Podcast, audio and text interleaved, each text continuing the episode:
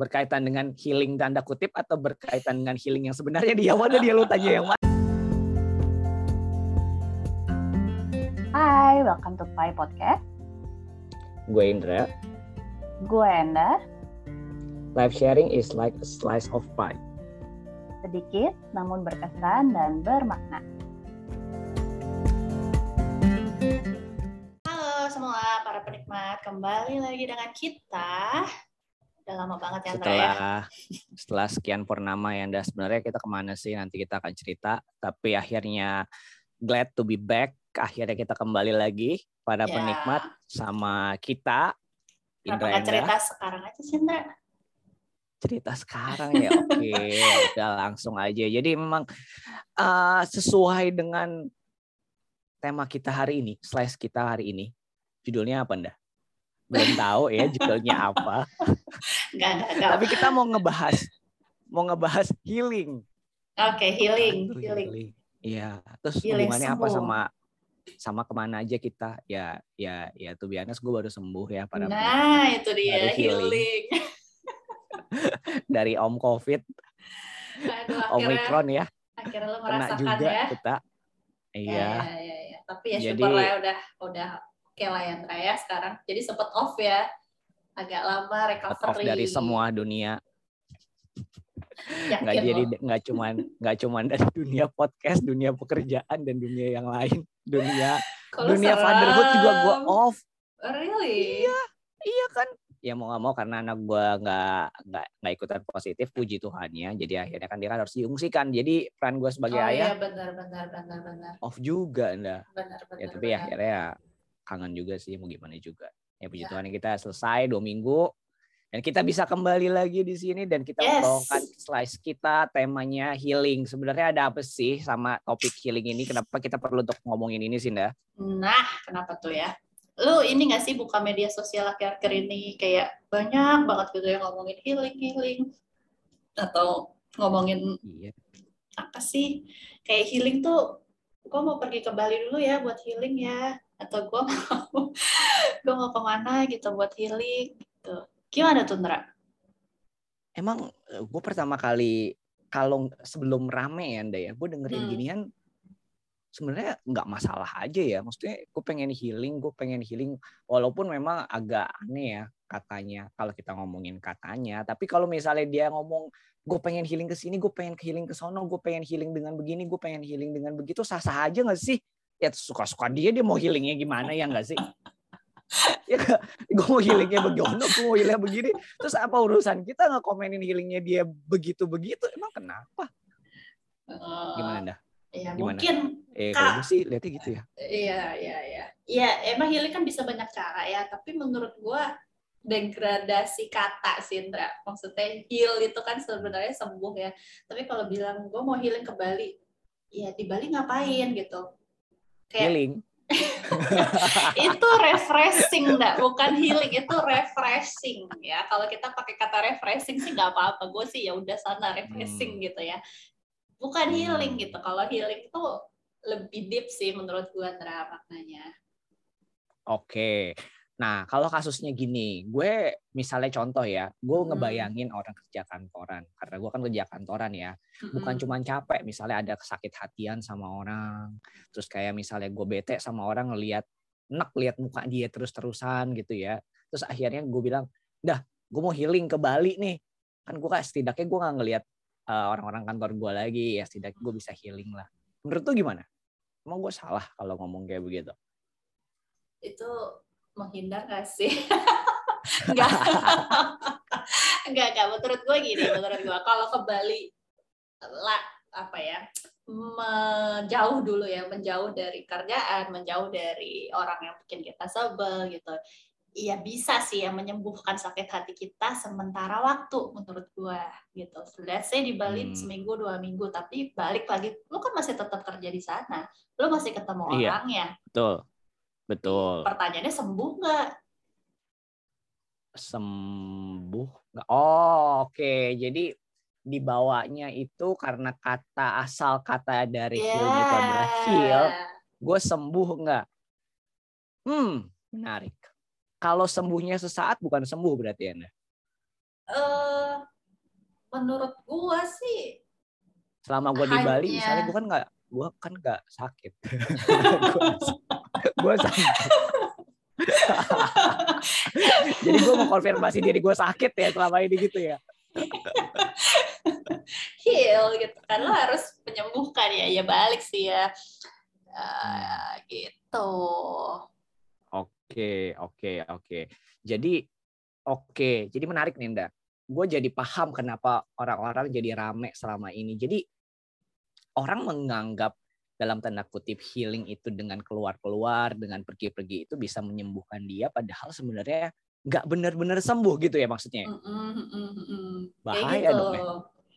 Eh, iya makanya sebenarnya konsep yang beredar, gue juga nggak tahu sih kenapa ya kata healing itu kayak tiba-tiba tuh ini gak sih sejak pandemi itu kayaknya karena Jadi hype. isu iya isu mental health lah mental health gitu ya self love lah self care lah heal self healing lah gitu kan jadi rame tuh Ndra.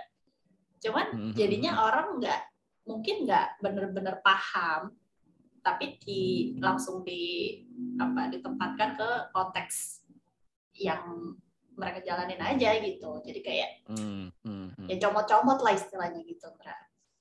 Hmm, hmm, hmm. Oke, oke. Dan menariknya adalah gini Sinda, waktu itu kan eh, hype-nya isu kata healing ini juga dibarengi dengan kondisi kesehatan mental orang-orang Indonesia Hmm, gimana tuh maksudnya gitu. Jadi maksudnya adalah eh, di Indo di Jakarta Jakarta itu adalah salah satu menurut CNN yang gue baca ya, dia juga dari postingan orang. Mm-mm. menurut CNN, Jakarta itu adalah salah satu kota terstres di dunia.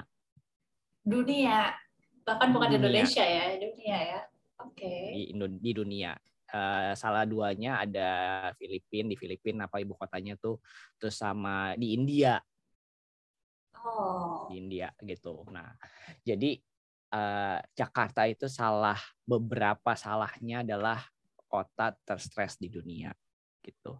Dan kemudian angka skizofrenia itu di Indonesia Indonesia jadi peringkat teratas skizofrenia dikar- dikarenakan kurangnya penanganan serius terhadap kesehatan mental. Ini gue nggak tahu gue baca di mana, kayaknya di Asia atau di di ini ya, nggak tahu di dunia Hmm. apa di Asia. Tapi ya setidaknya kita aware bahwa Indonesia tuh cukup banyak angka skizofrenianya. Jadi dibarengi dengan data-data kayak begini nih, Nda. Nah, mungkin teman-teman yang nggak tahu schizophrenia bisa dijelasin dulu kali Ndra, apa itu schizophrenia skizofrenia itu salah satu penyakit mental yang eh, yang dibarengi dengan sindrom-sindrom psikotik kayak Hmm. misalnya halusinasi Mhm, gitu mhm. melihat hal-hal atau mendengar hal-hal yang sebenarnya kita tidak lihat dan Ya. sindrom-sindrom lainnya pokoknya itu yang bisa kita share eh, yang paling kelihatan gitu sih halusinasi yang bisa kita kita lihat Mhm. tapi nggak semuanya halusinasi itu skizofrenia ya yes teman-teman ya betul jadi memang harus dilihat lagi. Nah, kondisinya seperti itu, Benda. Jadi Mm-mm. eh, kenapa ini jadi rame? Ja- karena kita ngelihat bahwa memang kondisi kesehatan mental di Indonesia khususnya itu memang memprihatinkan, ditambah lagi dengan kondisi pandemi itu. Mm. Dan sangat disayangkan bahwa orang-orang berusaha menyembuhkan dirinya dengan cara yang keliru dengan kata Hmm. healing ini. ya benar, Gitu nggak sih?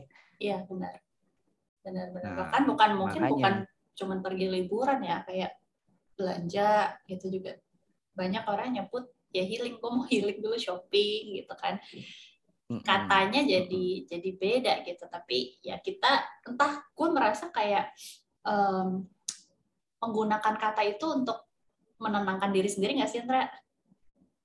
Iya, dari segi psikologisnya sendiri, misalnya kalau gue lagi stres, gue pengen nonton, dibilang healing, dibilang healing, healing nggak sih? Kok gue jadi bertanya sendiri. Tapi karena ada efeknya ya.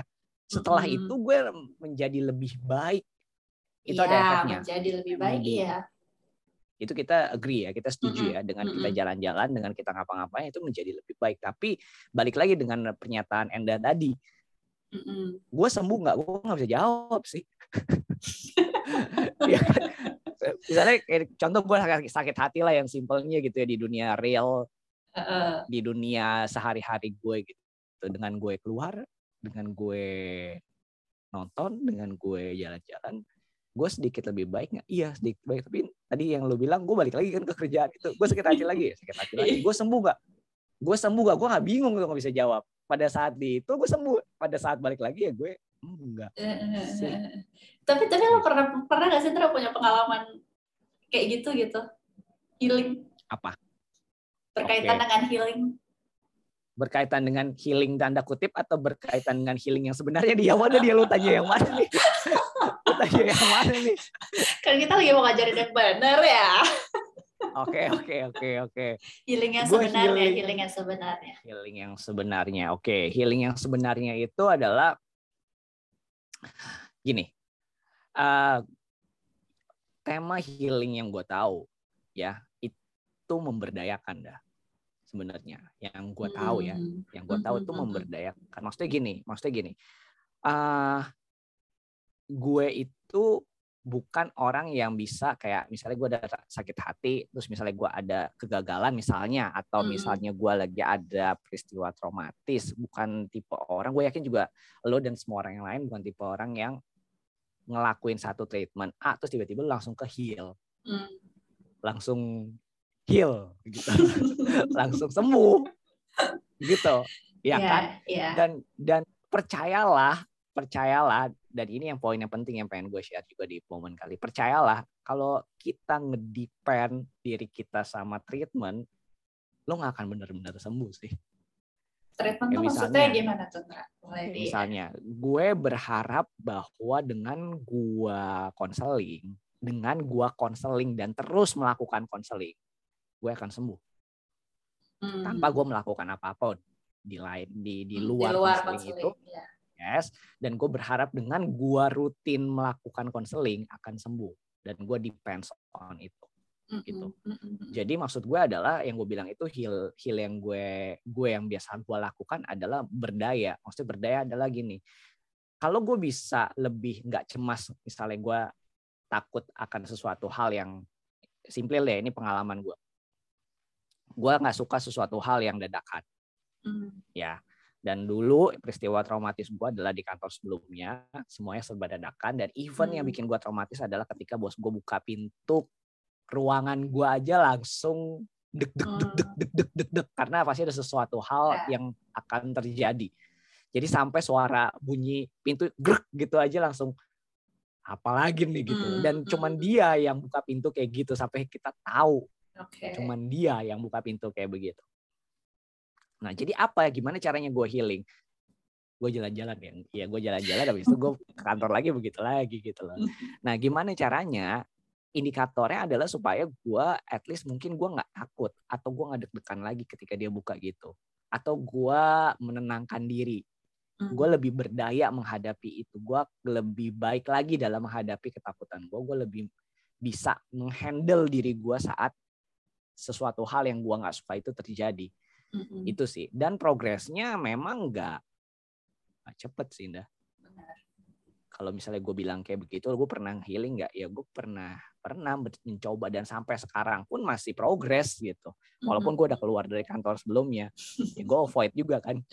Ya kalau misalnya gue nggak daripada gini loh, kalau gue nggak bisa nih prinsip dari gue, kalau gue nggak bisa mengheal, gue gue nggak bisa healing diri gue sendiri ngapain gue deket-deket dengan sumber stressor gue gitu loh. Hmm, ya. Iya yeah. sih?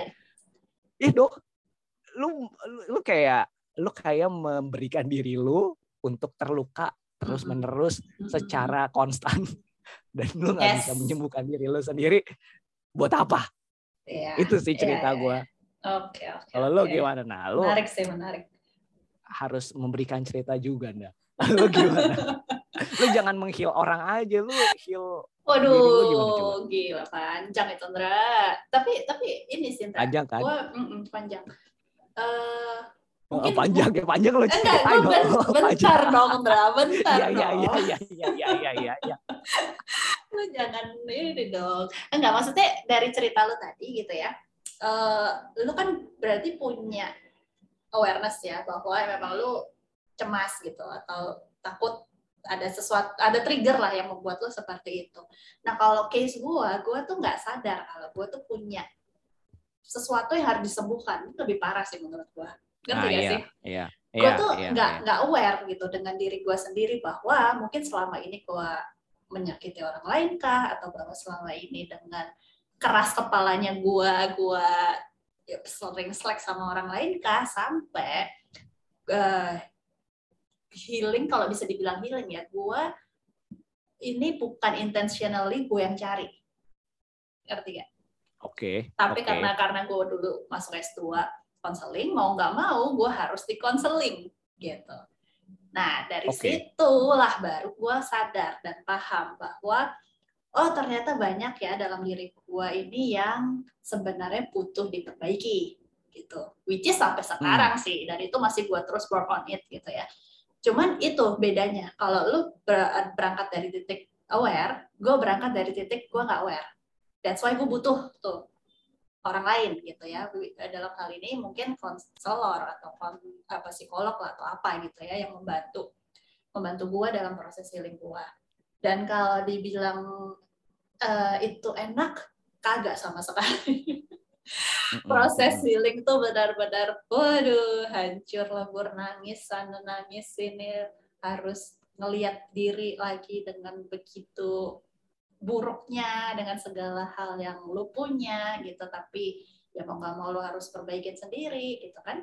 Ya konselor tuh kan atau psikolog ada kan buat menemani dalam journey kita ya. Tapi at the end tadi yang balik ke kata-kata lu kalau kita nggak do something sendiri ya kita nggak ke mana-mana gitu Mm, Jadi mm, memang mm. Oke. lu harus banyak waktu buat diri lu sendiri dan itu sih ya yang sulit mungkin kalau lu nggak punya titik tadi tuh aware-nya itu tuh menurut gue jadi berbeda gitu karena sumbernya bisa aja cuman fenomena trigger yang sekarang ya tapi sebenarnya mungkin yang butuh di heal itu yang dulu Oke.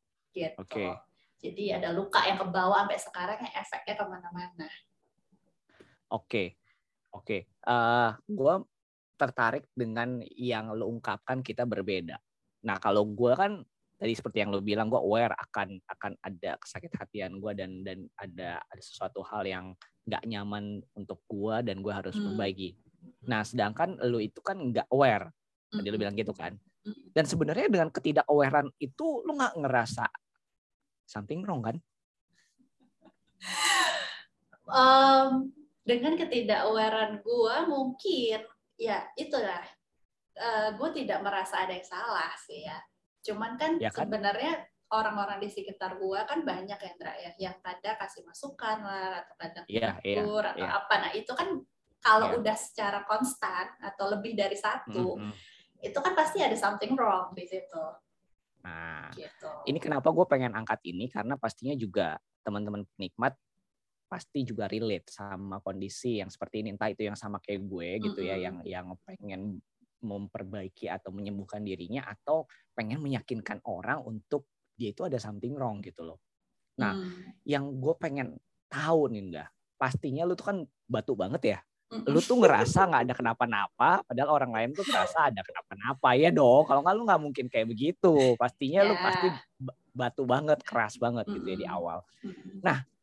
Terus orang-orang pasti sebelum lu S2 pun gitu pasti ada orang-orang bilang lu tuh harusnya kayak gini harus kayak gitu tapi kan lu kan nggak berubah ya. Nggak mungkin dong cuman di S2 doang lu kasih tahu kalau misalnya lu ada ada ada kenapa-napa lu harusnya kayak gini pasti selama perjalanan hidup lu sebelum S2 juga banyak dong yang kasih tahu lu Banyak. kayak gitu tapi lu Banyak. keras kan? Ya tapi lu keras kan? Gitu lu keras. Nah pasti juga banyak orang yang juga ngalamin hal ini pengen kasih tahu lu tuh sebenarnya perlu kayak gini karena mereka care sama dia. Mereka care sama lo ya kan. Nah, di titik mana lo akhirnya dapat pe- Wangsit. dapet wahyu gitu ya, wangsit gitu ya. Wangsit. Kayaknya emang yang dikatakan orang lain itu benar. Hmm. Karena itu nggak mudah dong. Lu Benar. ngerasa fine-fine aja dan itu nggak jadi sesuatu hal yang tapi tadi lu bilang sampai berdarah-darah, nangis-nangis. Kalau lu nggak open diri lu ya lu nggak akan ngala- ngalamin pembentukan itu dan dan lu masih seperti yang dulu dan itu dengan pemikiran lu yang dulu is all fine kan. Mm-mm. apa yang membuat lu terbuka pikirannya. Hatinya juga. Gue gue gak tahu ya Andre. Maksudnya entah ini karena konselor gue yang jago apa gimana ya gue kan susah ya. Even dengan orang yang lebih tua pun tuh kayak gue ngerasa lebih ngerti gak sih kalau diskusi atau apa gitu ya. Gue tahu. Kenapa lu rasa lebih jago? Bukan bukan bukan. Gue lebih lebih paham atau apa gitu ya dalam Iya, dalam iya, hal lu tertentu gitu. Tapi Heeh. ketika lo konseling konseling itu kan bukan diskusi ya. Konseling itu bukan jago-jagoan lo kayak eh, tahu ilmu apa walaupun gue backgroundnya psikologi gitu. Which is harusnya ketika lo konseling dengan background psikologi itu otak lo udah analisa ke mana-mana gitu. Tapi saat itu gitu saat itu tuh kayak gue gak ngerti konselor gue jago sih. Jadi gue ternyata gue hanya butuh didengarkan dan dipahami dan dimengerti gitu. Jadi yang keluar saat itu bukannya eh, pengetahuan gue tetapi lebih ke arah ya perasaan gue yang selama ini mungkin gak pernah gue keluarin gitu rasa sakit hati gue terus pengalaman-pengalaman rejection gue gitu ya dan semua itu keluar gitu ketika emosinya keluar di situlah dosen gue masuk gitu jadi Hmm. eh, ya menemukan konselor yang tepat itu juga penting sih menurut gue dalam journey lu menyembuhkan diri sendiri juga gitu Oke. dan dan dan ketika konseling gue selalu dikasih PR gitu Hmm. PR setiap akhir session gitu ya.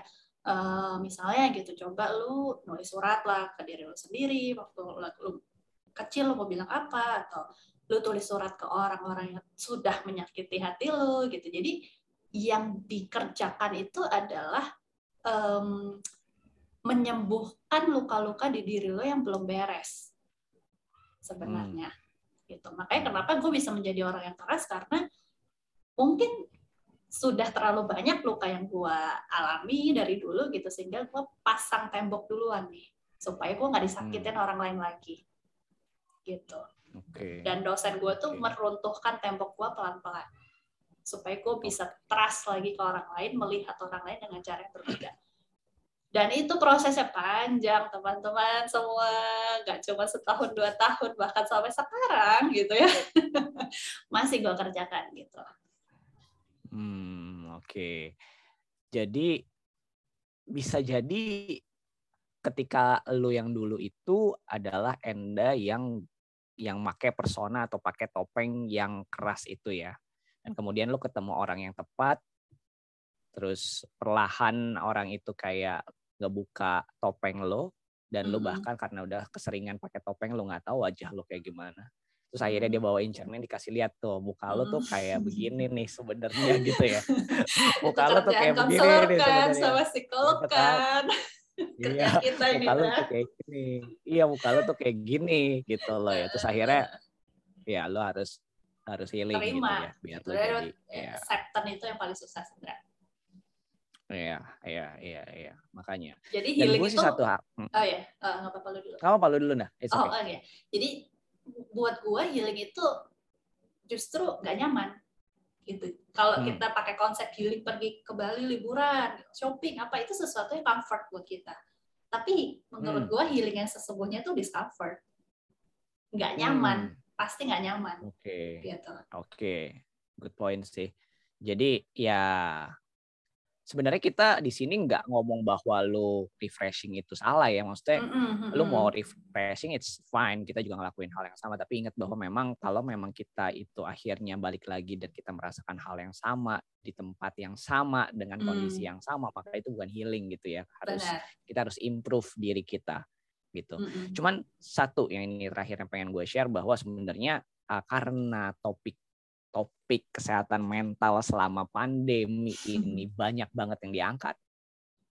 Gue sebagai uh, penggiat di psikologi, gue pribadi ya, gue sebenarnya ngerasain senang sih. Maksudnya walaupun memang ada mispersepsi, tapi itu membuat celah di mana kita bisa masuk dan kita bisa ngedukasi orang benar at least awareness-nya itu jadi jadi ada kan kayak tadi Mm-mm. yang kita sebut eh, apalah eh, jenuh apalagi sih self healing terus apalagi self acceptance self care gitu ya terus apalagi self love tuh banyak banget istilah-istilah sekarang terus ada yang kalau yang jenuh ada cabin fever terus ada apa lagi ya yang gue ingat apa lagi ya pokoknya banyak Apaan banget lah istilah-istilah yang sekarang tuh tadi yang terakhir lo cabin fever itu lu apa. kayak lu lu lu berada bos lu bosen banget di rumah sampai seakan-akan lu berada di dalam kabin Sa- sesaknya seperti itu jadi lu Oh. merasa ter terkungkum dalam cabin apa? cabin apa Tra?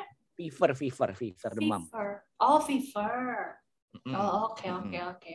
Itu nah jadi yang kayak begitu begitu tuh. Tapi ya ya seneng sih maksudnya dengan dengan orang yang orang-orang yang lebih aware bahwa at least walaupun mereka keliru atau mungkin salah gitu ya dalam dalam Mm-mm. dalam mengutarakan tapi at least mereka menyuarakan apa yang dirasakan dan banyak kan Mm-mm, ini yang fenomenanya yang membuktikan bahwa banyak kan yang ngalamin kayak begitu kan Mm-mm. sekarang kan. Benar benar benar benar. Dan da- ya aku juga sama sih Indra maksudnya seneng gitu ya dengan topik eh, kesehatan mental ini diangkat gitu. Karena dulu mungkin tabu ya ngomongin something di dalam diri kita yang bermasalah atau apa gitu. Padahal ya kita pergi ke dokter. Sakit aja pergi ke dokter nggak fine gitu ya. Kenapa dengan kita punya isu apa pun lah ya nggak harus sampai yang tadi Indra bilang schizofren atau apa. Justru kalau lagi titik burnout mungkin cari seeking help cari konselor cari psikolog itu juga fine gitu kan sebenarnya. Yes dan itu salah satu cara untuk healing. Benar. Ya kan? Betul sekali. Itu salah satu cara untuk healing. Jadi ya pinter-pinter lah ya untuk untuk untuk sekarang-sekarang ini ya. Ditambah lagi ya good newsnya adalah uh, udah mau end endemi. ya Gitu. semoga ya kita juga para konselor psikolog juga udah jenuh kali ya Indra ya Mm-mm. Udah jenuh kita juga maksudnya uh, ya mudah-mudahan keadaan semakin membaik tapi ingat karena uh, gue pribadi baru alumni si Om Omikron itu itu walaupun memang kalau kita ngomong gejalanya ringan iya gejalanya ringan betul. Gue akui gejalanya ringan dibandingkan dengan waktu teman-teman gue kena delta. Iya betul. Tapi kalau misalnya itu dibarengi dengan orang yang punya komorbid itu Hmm, nggak mm-mm. ringan. Karena Iya. gejalanya itu akan nempel di dalam penyakit komorbidnya dan itu akan Benar. semakin parah. Karena dan juga yang gue bisa sharing juga ini sebagai uh, sharing aja gitu ya. Long covid itu ada itu Apa ada enggak? long long oh covid, long itu ada. covid. Oh, gue oke. ngerasain habis selesai ini uh, nafas gue semakin pendek iya. Uh, istri gue ngerasain cepet lupa ya gue jadi juga ngerasain juga cepet lupa mungkin itu sugesti atau enggak ya tapi ada penelitiannya sih. Hmm, ada hmm, hmm. penelitiannya. Dan long covid itu memang ada. Jadi ya lebih baik lebih baik tidak kena dibandingkan alumni. Walaupun orang ngomong bahwa kita semua akan akan kena pada waktunya. Iya. Kayaknya udah kena deh Indra nggak tahu sih. Ya, kita nggak tahu gitu ya. Ya. Tapi lebih baik sih enggak sih lebih baik enggak ya. Dari lo nah? Kenapa? Dari lo ada yang ingin disampaikan sepatah dua kata? Oke, ya yang balik lagi sih ya eh, tadi kita tentang healing. Ya, at the end menurut gue semua orang butuh Sindra healing itu. Tapi caranya gimana itu yang beda-beda mungkin ya tiap orang. Dan jangan merasa berbeda atau lebih buruk dari orang lain kalau misalnya kita punya memang punya sesuatu memang harus dibereskan di dalam diri kita gitu ya. Dan i- mau ingetin aja gitu kalau healing itu sebenarnya ya nggak bisa sekali kayak tadi Indra bilang itu terjadinya di beberapa lapisan lah ya. Even kita ngerasa diri kita udah beres kita akan menemukan lagi pengalaman-pengalaman baru yang men-trigger kita dan di situlah kita diuji sebenarnya kita udah healing atau belum. Gitu. Yes. Karena kita bukan superhuman ya nggak mungkin ada celahnya. Pasti ya namanya juga manusia punya perasaan gitu ya. Iya betul pasti betul, juga betul. pasti ada ada rasa sakitnya. Mm-mm. oke dari kita cukup buat slice kali ini. Oke. Balik lagi kita akan sharing soal eh, media sosial kita ya pada penikmat. Kalau pengen ada tema topik atau mungkin pengen curhat atau pengen sharing feel free Hmm. aja untuk kontak kita. Bisa lewat IG di mana ndak IG-nya di pi.podcast atau lewat email di mana enggak Pai at gmail.com. Ya, kita ketemu di slice. Iya. Ya, kita ketemu Berikutnya. di slice berikutnya. Bye bye. Tetap sehat semuanya. Bye. Ya.